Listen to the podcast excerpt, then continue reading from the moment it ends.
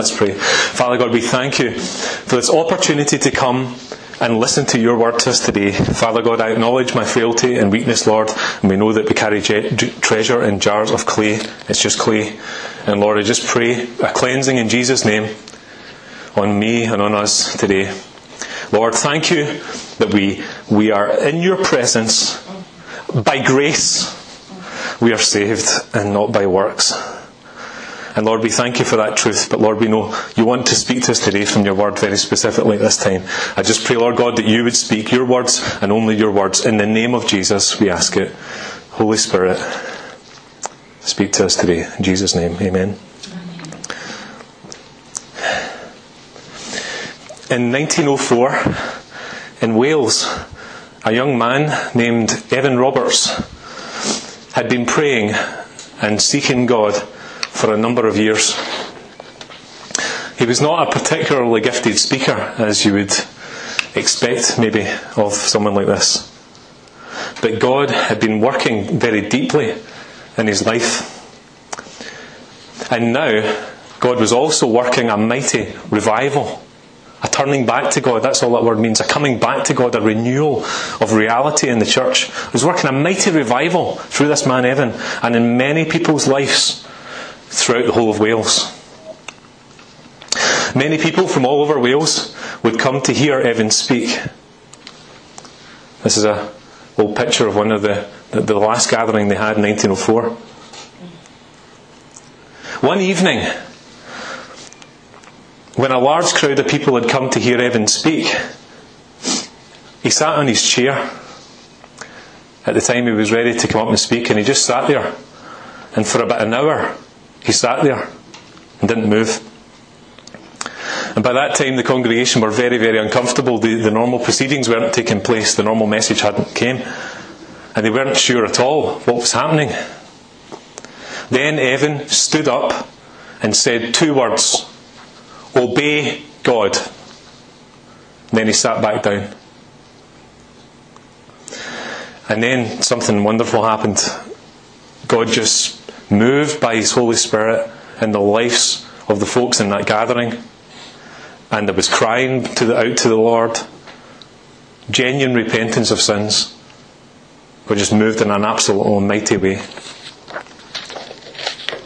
You see, many of the people attending these meetings were already Christians. They were already Christians. They knew God's Word. They'd sat under many teachings over the years heard messages many times. But this particular message was, was very strong to them. Two words obey God. It's as if God's saying, You already know what to do.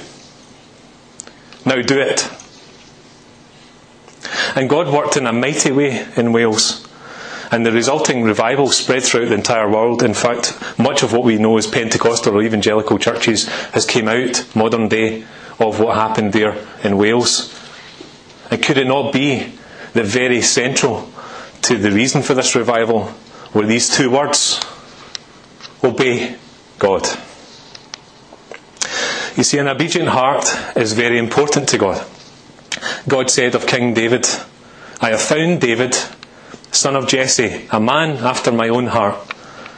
He will do everything I want him to do. That's in Acts 13:22. Now it's important when we're talking about obedience to realise that obedience does not mean perfection. David, like all of us, sinned. But throughout his life, he continued to show a heart of true repentance and true obedience to God.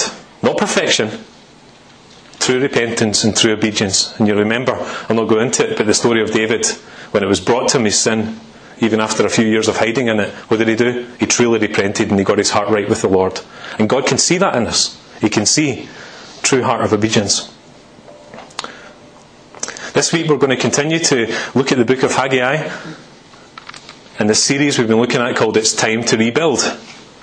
Just to remind ourselves of the context, if you've not been here the last few weeks, the year was 520 BC. If you want to look up the book, it's third from the end in the Old Testament. Mm-hmm. you sing the wee song. the kids have been singing to find out where it is. Um, Haggai. And just to remind ourselves of the context, it was 520 BC. This was a year of crisis in Jerusalem. The Jews had just returned from exile in Babylon, and they hoped for very joyful times as they returned home. But instead, they had experienced year after year of drought. And the result was a food shortage, and poverty really had hit them hard. hard. And they'd really lost their heart to serve the Lord. They'd lost their heart to serve the Lord. The work of the, rebuilding the temple, which was the exact reason they came back, it was the command they'd had to come back, rebuild the temple. They'd put that work on hold. And 16 years had went past since they laid the foundation of the temple, and it was far from being completed. In 536 BC, Ezra had brought about 50,000 Jews back to the Holy Land and they rebuilt the altar for sacrifice. They started the sacrifices again, and in 535 the foundation was laid for the temple. But there was considerable opposition from around and discouragement, and the, the work stopped. Haggai was a prophet and appears to have been well known within this community. Not much is said about him, but one thing's for sure like all great prophets before him, he had a great passion for God's cause.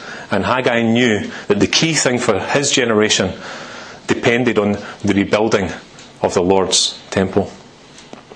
The word of the Lord came through the prophet Haggai on very specific dates and times. You can see that in the book of Haggai. It tells you the dates and times spaced out. The message was delivered to two particular leaders representing the nation Zerubbabel, who was the governor of the Jewish community, and Joshua, who was the high priest and it's very important to note, we've said this in previous weeks, but it's important to note that these prophets were not free to add their own words. This was a direct, inspired message and word from the Lord Himself. The first two messages in our series in Haggai followed the trail of Haggai's first two prophecies from the Lord. Part one of the series was called Putting God First. In Haggai chapter 1, in the sixth month, Haggai spoke the first message from the Lord. And he rebuked God's people for ignoring their spiritual life while focusing their attention on material things. You see, they'd stopped working in God's temple, but they had built their own houses. Some of their own houses were not only complete, but they were quite luxurious. It calls them panelled houses. Now, the sin the people committed was not putting God first. They'd get on with uh, building their own houses while God's house was unfinished. Now, there's nothing wrong with having a nice house or nice things. The point and the rebuke in the, the message there was that we must put God first and His work must take priority. But the good news was a revival then started amongst the people. Praise God for that. The people repented of their sins. Repenting just meaning actually not just saying sorry, but doing something about it. Truly saying sorry, turning round and doing the right thing.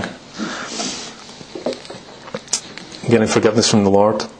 And after 16 years of neglecting God's house, they began to put the kingdom of God first. You remember the verse, Seek ye first the kingdom of God and his righteousness, and all these other things shall be added unto you. And it's often a verse we think about, about priorities, isn't it?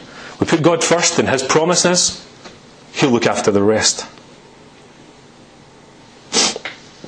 On the 24th day of the sixth month, they started. Praise the Lord. The work started again. This is a very important step of obedience by the people. Then, part two of our series uh, was called The Glory of the New House. Haggai chapter 2, verses 1 to 9. The people had now been working in the temple for about one month, but then they started to get discouraged. And what happened to them then? Well, they were looking back. They were looking back the way. They started comparing the new temple to the old one, which had been destroyed previously. The new temple just seemed like nothing in comparison. You know, it just didn't, it lacked the splendour, the, the majestic splendour in the practical way of the old temple. They were in real danger here of stopping the work all over again. so what does God say to them? He says, Does this seem to you like nothing? Does it seem small to you? And then he says to them again in Zechariah, he says, Do not despise these small beginnings. You know, sometimes it's so easy to look on a work that started and think it's small. But this was a real work for the Lord, real obedience, real repentance, so this was not small. It was very significant. It was the work of the Lord. And then the Lord gives him some encouragement. He says, Be strong. He repeats that a number of times. Be strong. Why are we to be strong? He says, For I am with you. He says, I have covenanted with you. He's a promising keeping God. And he also gives the promise of his spirit. He says, My spirit remains among you. We read last week, not by might, not by power, but by my spirit, says the Lord. Yes, the temple was going to be completed, but it was not because of human strength, not because of human ability and powers. It was by my spirit, says the Lord Almighty. And although the people were now moving in obedience and putting their hands to the, the work, it was only God's Spirit that was going to accomplish the work. Very important part of the message there. Praise the Lord that His Spirit enables the work. And He says, Do not fear. Mum was just talking about that with the, the children, that aspect of being afraid of maybe the circumstances you were in, in the boat there.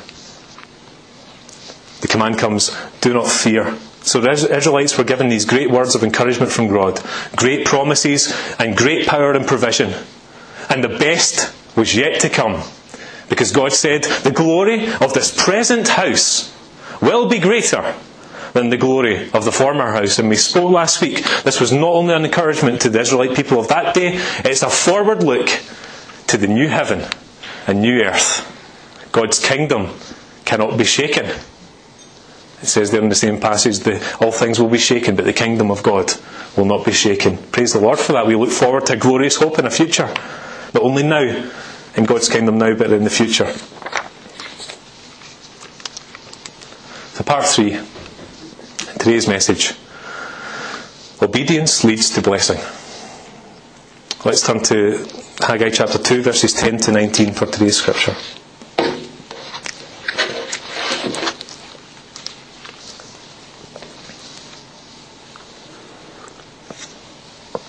On the 24th day of the ninth month, in the second year of Darius, the word of the Lord came to the prophet Haggai. This is what the Lord Almighty says Ask the priest what the law says. If a person carries consecrated meat in the fold of his garment, and that fold touches some bread or stew, some wine, oil, or other food, does it become consecrated? The priests answered, No. Then Haggai said, If a person defiled by contact with a dead body touches one of these things, does it become defiled? Yes, the priest replied, it becomes defiled. Then Haggai said, So it is with this people and this nation in my sight, declares the Lord. Whatever they do and whatever they offer, there is defiled. Now give careful thought to this from this day on. Consider how things were before one stone was laid on another in the Lord's temple. When anyone came to a heap of twenty measures, there were only ten. When anyone came to a wine vat to draw fifty measures, there was only twenty. I struck all the work of your hands with blight, mildew, and hail. Yet you did not turn to me, declares the Lord. From this day on, from the 24th day of the ninth month, give careful thought to the day when the foundation of the Lord's temple was laid. Give careful thought. Is there any, is there yet any seed left in the barn?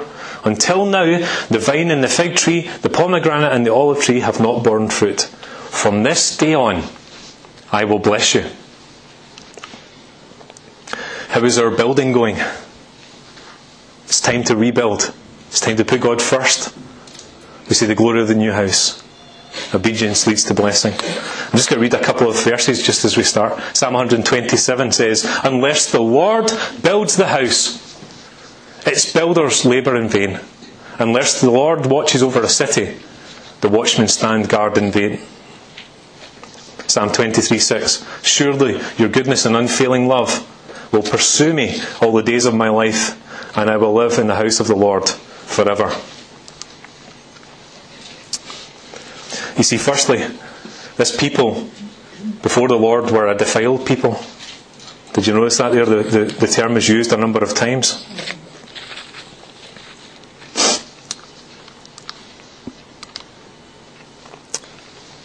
So it is with this people in this nation in my sight, declares the Lord. Whatever they do and whatever they offer is defiled. But what does defiled mean? It means to be unclean. It would have meant a lot more to them than it would immediately to us because of their, their knowledge. To be unclean, to be ritually unclean, ceremonially unclean, impure. The English Standard Version of the Bible says in verse 14, Then Haggai answered and said, So it is with this people and with this nation before me, declares the Lord, and so with every work of their hands and what they offer there is unclean. So to be defiled is to be unclean before the Lord. We need to understand the context of this particular passage. God gave Moses rules for bringing different types of offerings and sacrifices to God. The rules were for God's people. Additional rules and all, all the outline is there in the first books in the Bible, in Leviticus particularly. Many of the offerings are voluntary, but the sin offering and the guilt offering are mandatory. They had to be done. Anyone who was guilty of a ritual or moral offence must, must confess his fault and bring an animal to be sacrificed by the priest. In the sacrificial system of the Old Testament, the believer was able to confess sins and find forgiveness and experience intimate fellowship with God. You see, it was a sacrificial system, the old covenant relationship with the people and the Lord.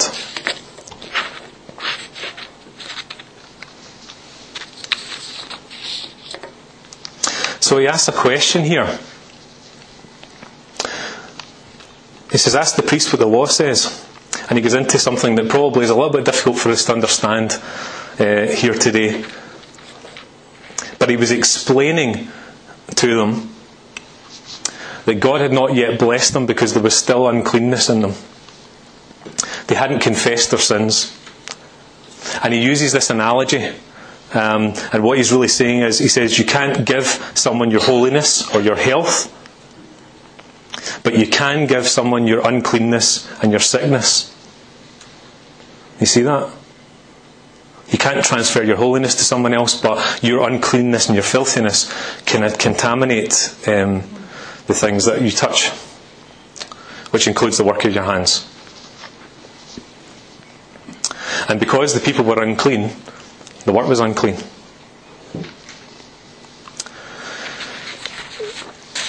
Now, once the nation would become cleansed, God was promising to bless them. You know, it's not enough to do God's work. We must do it with clean hands and a pure heart. Unconfessed sin in the life of believers today is one of the greatest obstacles to accomplishing God's work. The application for the people here in Israel at that time was that they had to start to walk in obedience. They had done that already. They'd started to rebuild the temple, hadn't they? Faith in action. They were being challenged to repent of their sins, to be clean before the Lord show their obedience in action. And for us today, it's not enough to just say we're doing the Lord's work, is it? We must do it with clean hands and a pure heart. You know, we can be so busy building the kingdom, we can forget the king. We can be so busy doing good for the Lord that we're not actually obeying the Lord. Is that not true? I know that that can be true in my own life where we go through the motions of church life, we go through the motions of serving, but we're forgetting the King and we're forgetting the obedience that we're being asked.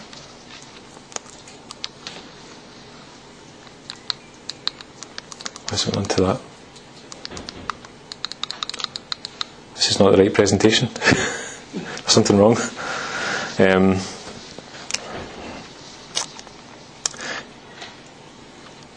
because he says, From this day on, I will bless you. Verse 15. He says, Now give careful thought to this from this day on. Consider how things were before one stone was laid upon another in the temple. So the Lord is asking him, as he did in chapter 1, you remember this phrase in chapter 1, consider your ways or give thought to your ways. He's asking them to examine themselves, have a look at their lifestyle, have a look at where their priorities have been. He's saying the same thing again. Consider your ways. You know, for years now, the harvest, which is so important to the life of the people here, had been extremely bad. Extremely bad. The people had been working so hard with their hands, but they'd seen such poor results for their efforts.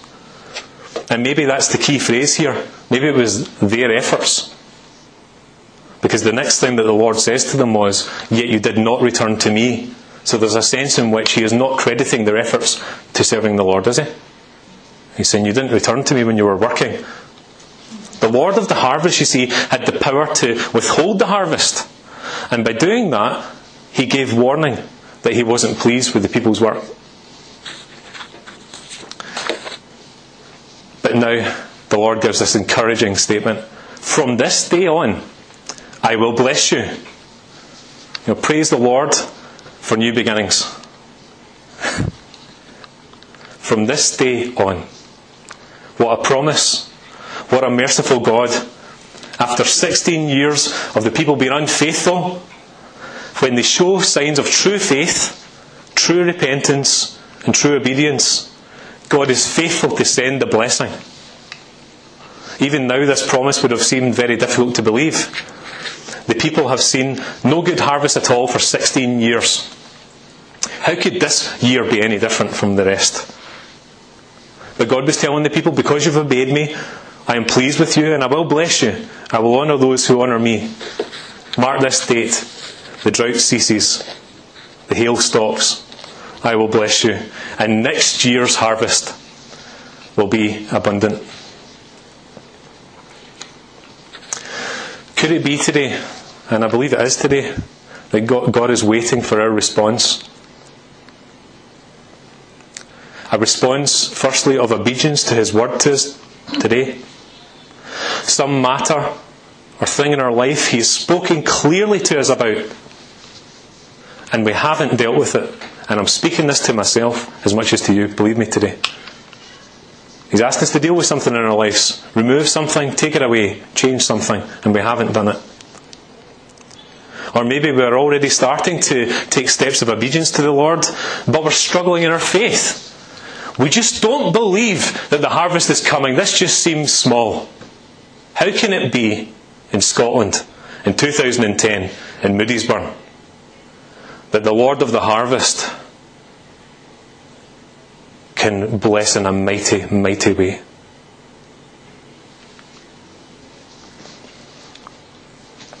Could it be that God is saying to us today, look for the new beginnings? Look for the new beginnings He has in store for us.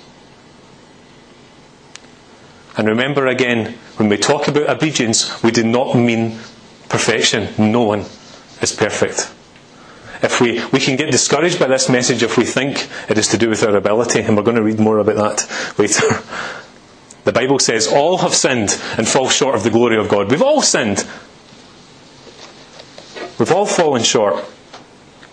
But what, what about the problem of sin? The people here had a problem in Jerusalem. They required cleansing for their sins. And in order to see this more fully, please turn to the next book, in, uh, next to Haggai there, Zechariah.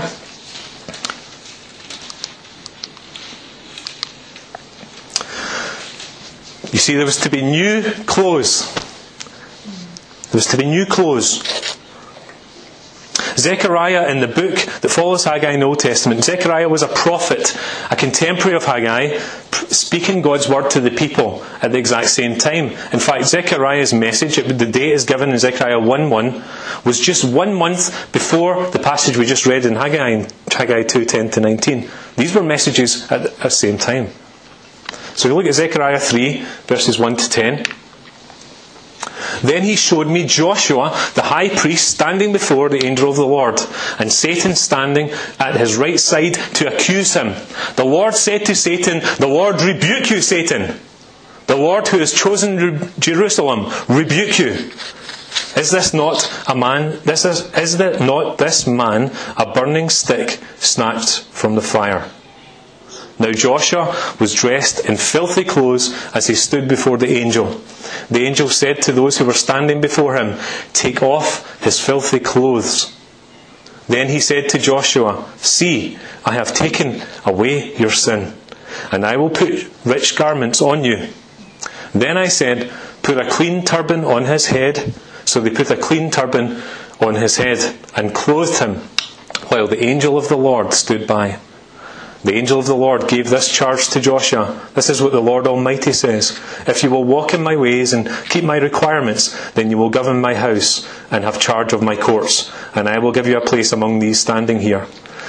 Listen, O high priest Joshua, and your associates seated before you, who are men symbolic of things to come. I am going to bring my servant, the branch, See the stone I have set in front of Joshua. There are seven eyes on it, that one stone. And I will engrave an inscription on it, says the Lord Almighty. And I will remove the sin of this land in a single day. In that day, each of you will invite his neighbour to sit under his vine and fig tree, declares the Lord Almighty. You see, Joshua, he was the high priest. And the high priest represented the entire nation before the Lord. The nation's sins have given Satan a basis to accuse the people. And these sins are represented by Joshua's filthy clothing. The Hebrew word that's used there for filth is one of the strongest words for just filth and dirt that you, the language would provide. And Satan, what's he doing? He's standing right there and he's accusing the nation, he's accusing Joshua the high priest. Praise the Lord for this next statement. The Lord says, The Lord rebuke you, Satan. The Lord who has chosen Jerusalem rebuke you. Is this not a man? Is this man a burning stick snatched from the fire? And you see, Joshua, just like everyone else in the nation, had sinned before God. But God was showing them mercy. And he now rebukes Satan and his accusations. What amazing mercy. The withholding of his judgment, that's what we're seeing here. Mercy, the mercy of God. What amazing grace. We sang that hymn earlier, Amazing Grace. The former slave trader, John Newton, who wrote that hymn, he was saved marvellously by God.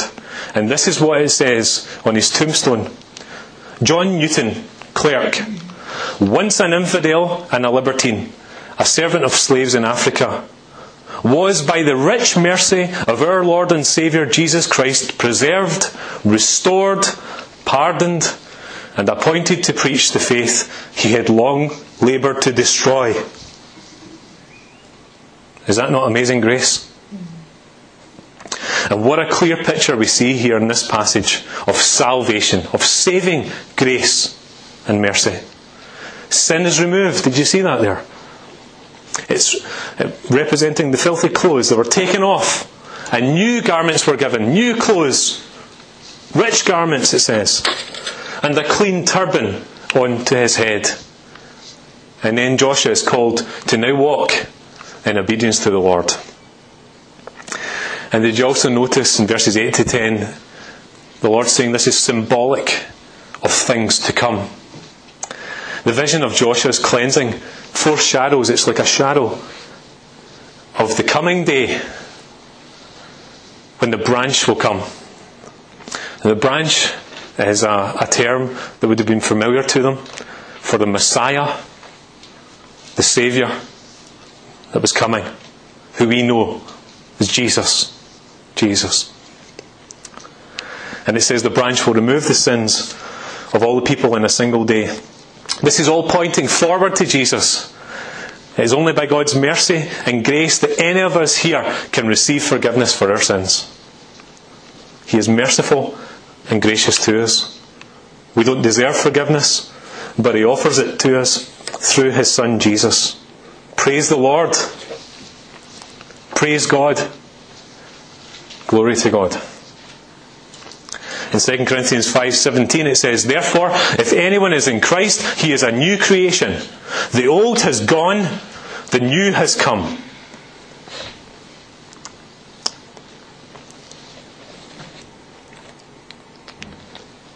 You see, now we need to remember that the passage we've been reading today is from the Old Testament. And God's marvellous plan of salvation was still being revealed, it was still unfolding. But praise the Lord that the day we live in today, God has revealed His full plan. Do you realise what a privilege it is to be living? This is the day the prophets were waiting for. This is the day all the saints that went before us waited for.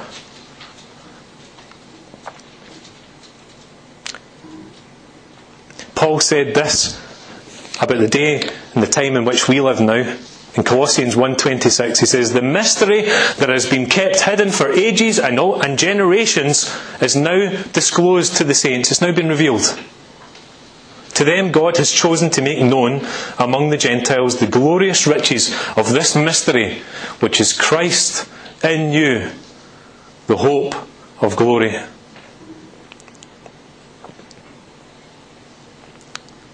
And I just praise God that we are in this day today. I hope you do too, because it's true. It's absolutely true. You know, I became a Christian when I was seven years old, and even as a child with very little understanding, I believed with all my heart when I reached out with faith and I believed in Jesus as my Saviour, and I meant it and I turned from my sins. He saved me at seven years old. It's not by works, it's by His grace. But you'll know, like I do, in the Christian life, as you go on to maturity, God expects you to move on in maturity. And that's where the word comes to us today about obedience and, and walking with the Lord. See, Christ's sacrifice was once for all. In Hebrews 10, if you want to turn to it, that's fine. Um, Hebrews 10 in the New Testament, verses 1 to 18. I'll just read it and let God speak to us today from His Word as we close. Christ's sacrifice once for all. The law is only a shadow of the good things that are coming, not the realities themselves. For this reason, it can never, by the same sacrifice repeated endlessly year after year, make perfect those who draw near to worship. If it could, would they not have stopped being offered? For the worshippers would have been cleansed once for all, and would no longer have felt guilty for their sins. But those sacrifices are an annual reminder of sins, because it is impossible for the blood of bulls and goats to take away sins. Therefore, when Christ came into the world, he said, Sacrifice and offering you did not desire, but a body you prepared for me. With burnt offerings and sin offerings you were not pleased. Then I said, Here I am. It is written about me in the scroll. I have come to do your will, O God. First he said, Sacrifices and offerings, burnt offerings and sin offerings you did not desire, nor were you pleased with them, although the law had required them to be made. Then he said, Here I am, I have come to do your will. He set aside the first to establish the second. And by that will, we have been made holy through the sacrifice of the body of Jesus Christ once for all. Day after day, the priest stands and performs his religious duties. Again and again, he offers the same sacrifices which can never take away sins. But when this priest had offered for all time one sacrifice for sins, he sat down at the right hand of God. Since that time, he waits for his enemies to be made his footstool, because by one sacrifice he has made perfect forever those who are being made holy. The Holy Spirit also testifies to us about this. First, he says, This is the covenant I will make with them. After that time, says the Lord, I will put their laws in their hearts, I will write them on their minds. Then he adds, Their sins and their lawless acts I will remember no more. And where, there have been, where they have been forgiven, there is no longer any sacrifice for sin. When Jesus Christ, God's Son, died on the cross, he cried, It is finished. And I believe the Lord is saying to us again today, when I said it was finished, it was finished. Now you need to believe Jesus is God's Son, repent of your sins, and walk in obedience. If you do, God will take away your sins, and you will be clean in His sight. And when God looks in your life, He will see Jesus. He'll see His perfect sacrifice that has once and for all taken away our sins.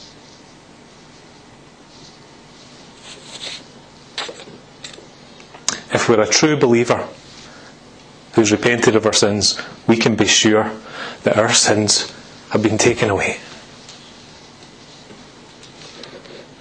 He doesn't even remember them anymore. It's hard for us to take that in, isn't it? Because we remember everything. God says He will choose to remember our sins no more. Jesus is our righteousness, our perfect sacrifice. He is our Saviour. His blood, sacrifice. Without the blood, the Scripture said it's impossible to, you know, for the remission of sins. And when His blood was shed, there was the power to cleanse from every sin. Jesus is the way, the truth, the life. No one can go to the Father except through Him. Salvation and cleansing of sins is only made possible because of Jesus.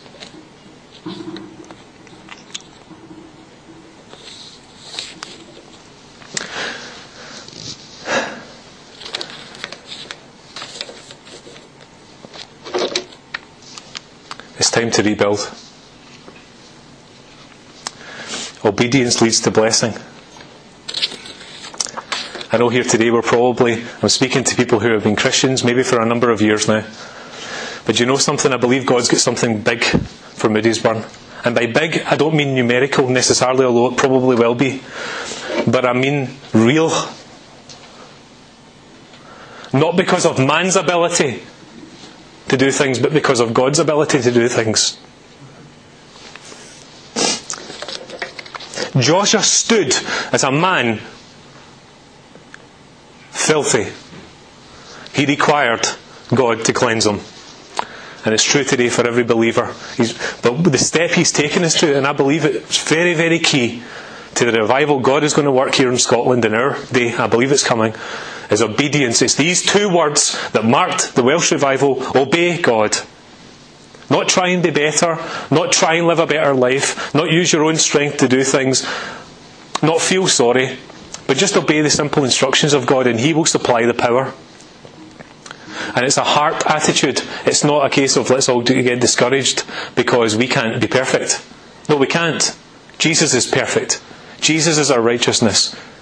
And if He is living in us, He is our hope of glory. He has provided us with a brand new nature, a brand new life, the Holy Spirit Himself living within, within us.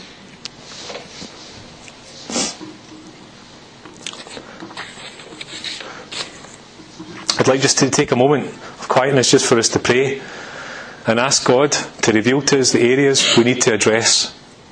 Maybe something that seems small. The steps of obedience we need to take. Maybe a step of just trusting God for the blessing.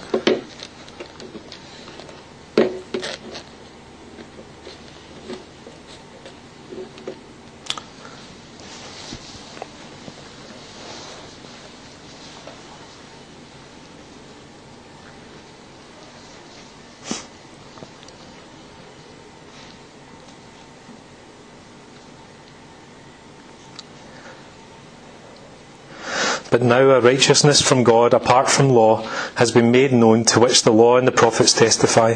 This righteousness from God comes through faith in Jesus Christ to all who believe. There is no difference, for all have sinned and fall short of the glory of God, and are justified freely by His grace through the redemption that came by Christ Jesus. Father God, we thank you today for every believer here. We thank you, Lord God, for saving our souls. And that, Lord, you save us to live a new life here and now in Christ. And you give us hope of that day to come with a new heaven and new earth. But I pray, Lord God, we just cry out to you for just our own walk with you. You would help us, Lord God, to be obedient in the steps you ask each one of us to take. As a fellowship, Lord, we thank you for what you're doing here. And we pray, Lord, in Jesus' name, that you would help us to be obedient to your voice. And Lord, we cry out to you for this town in Moodiesburn, Lord. So many people who do not know you as Saviour, they're, they're going to a lost eternity. Lord, I just pray in Jesus' name you would help us to be part of the rebuilding process of your church in this place, Lord God. Forgive us for our sins.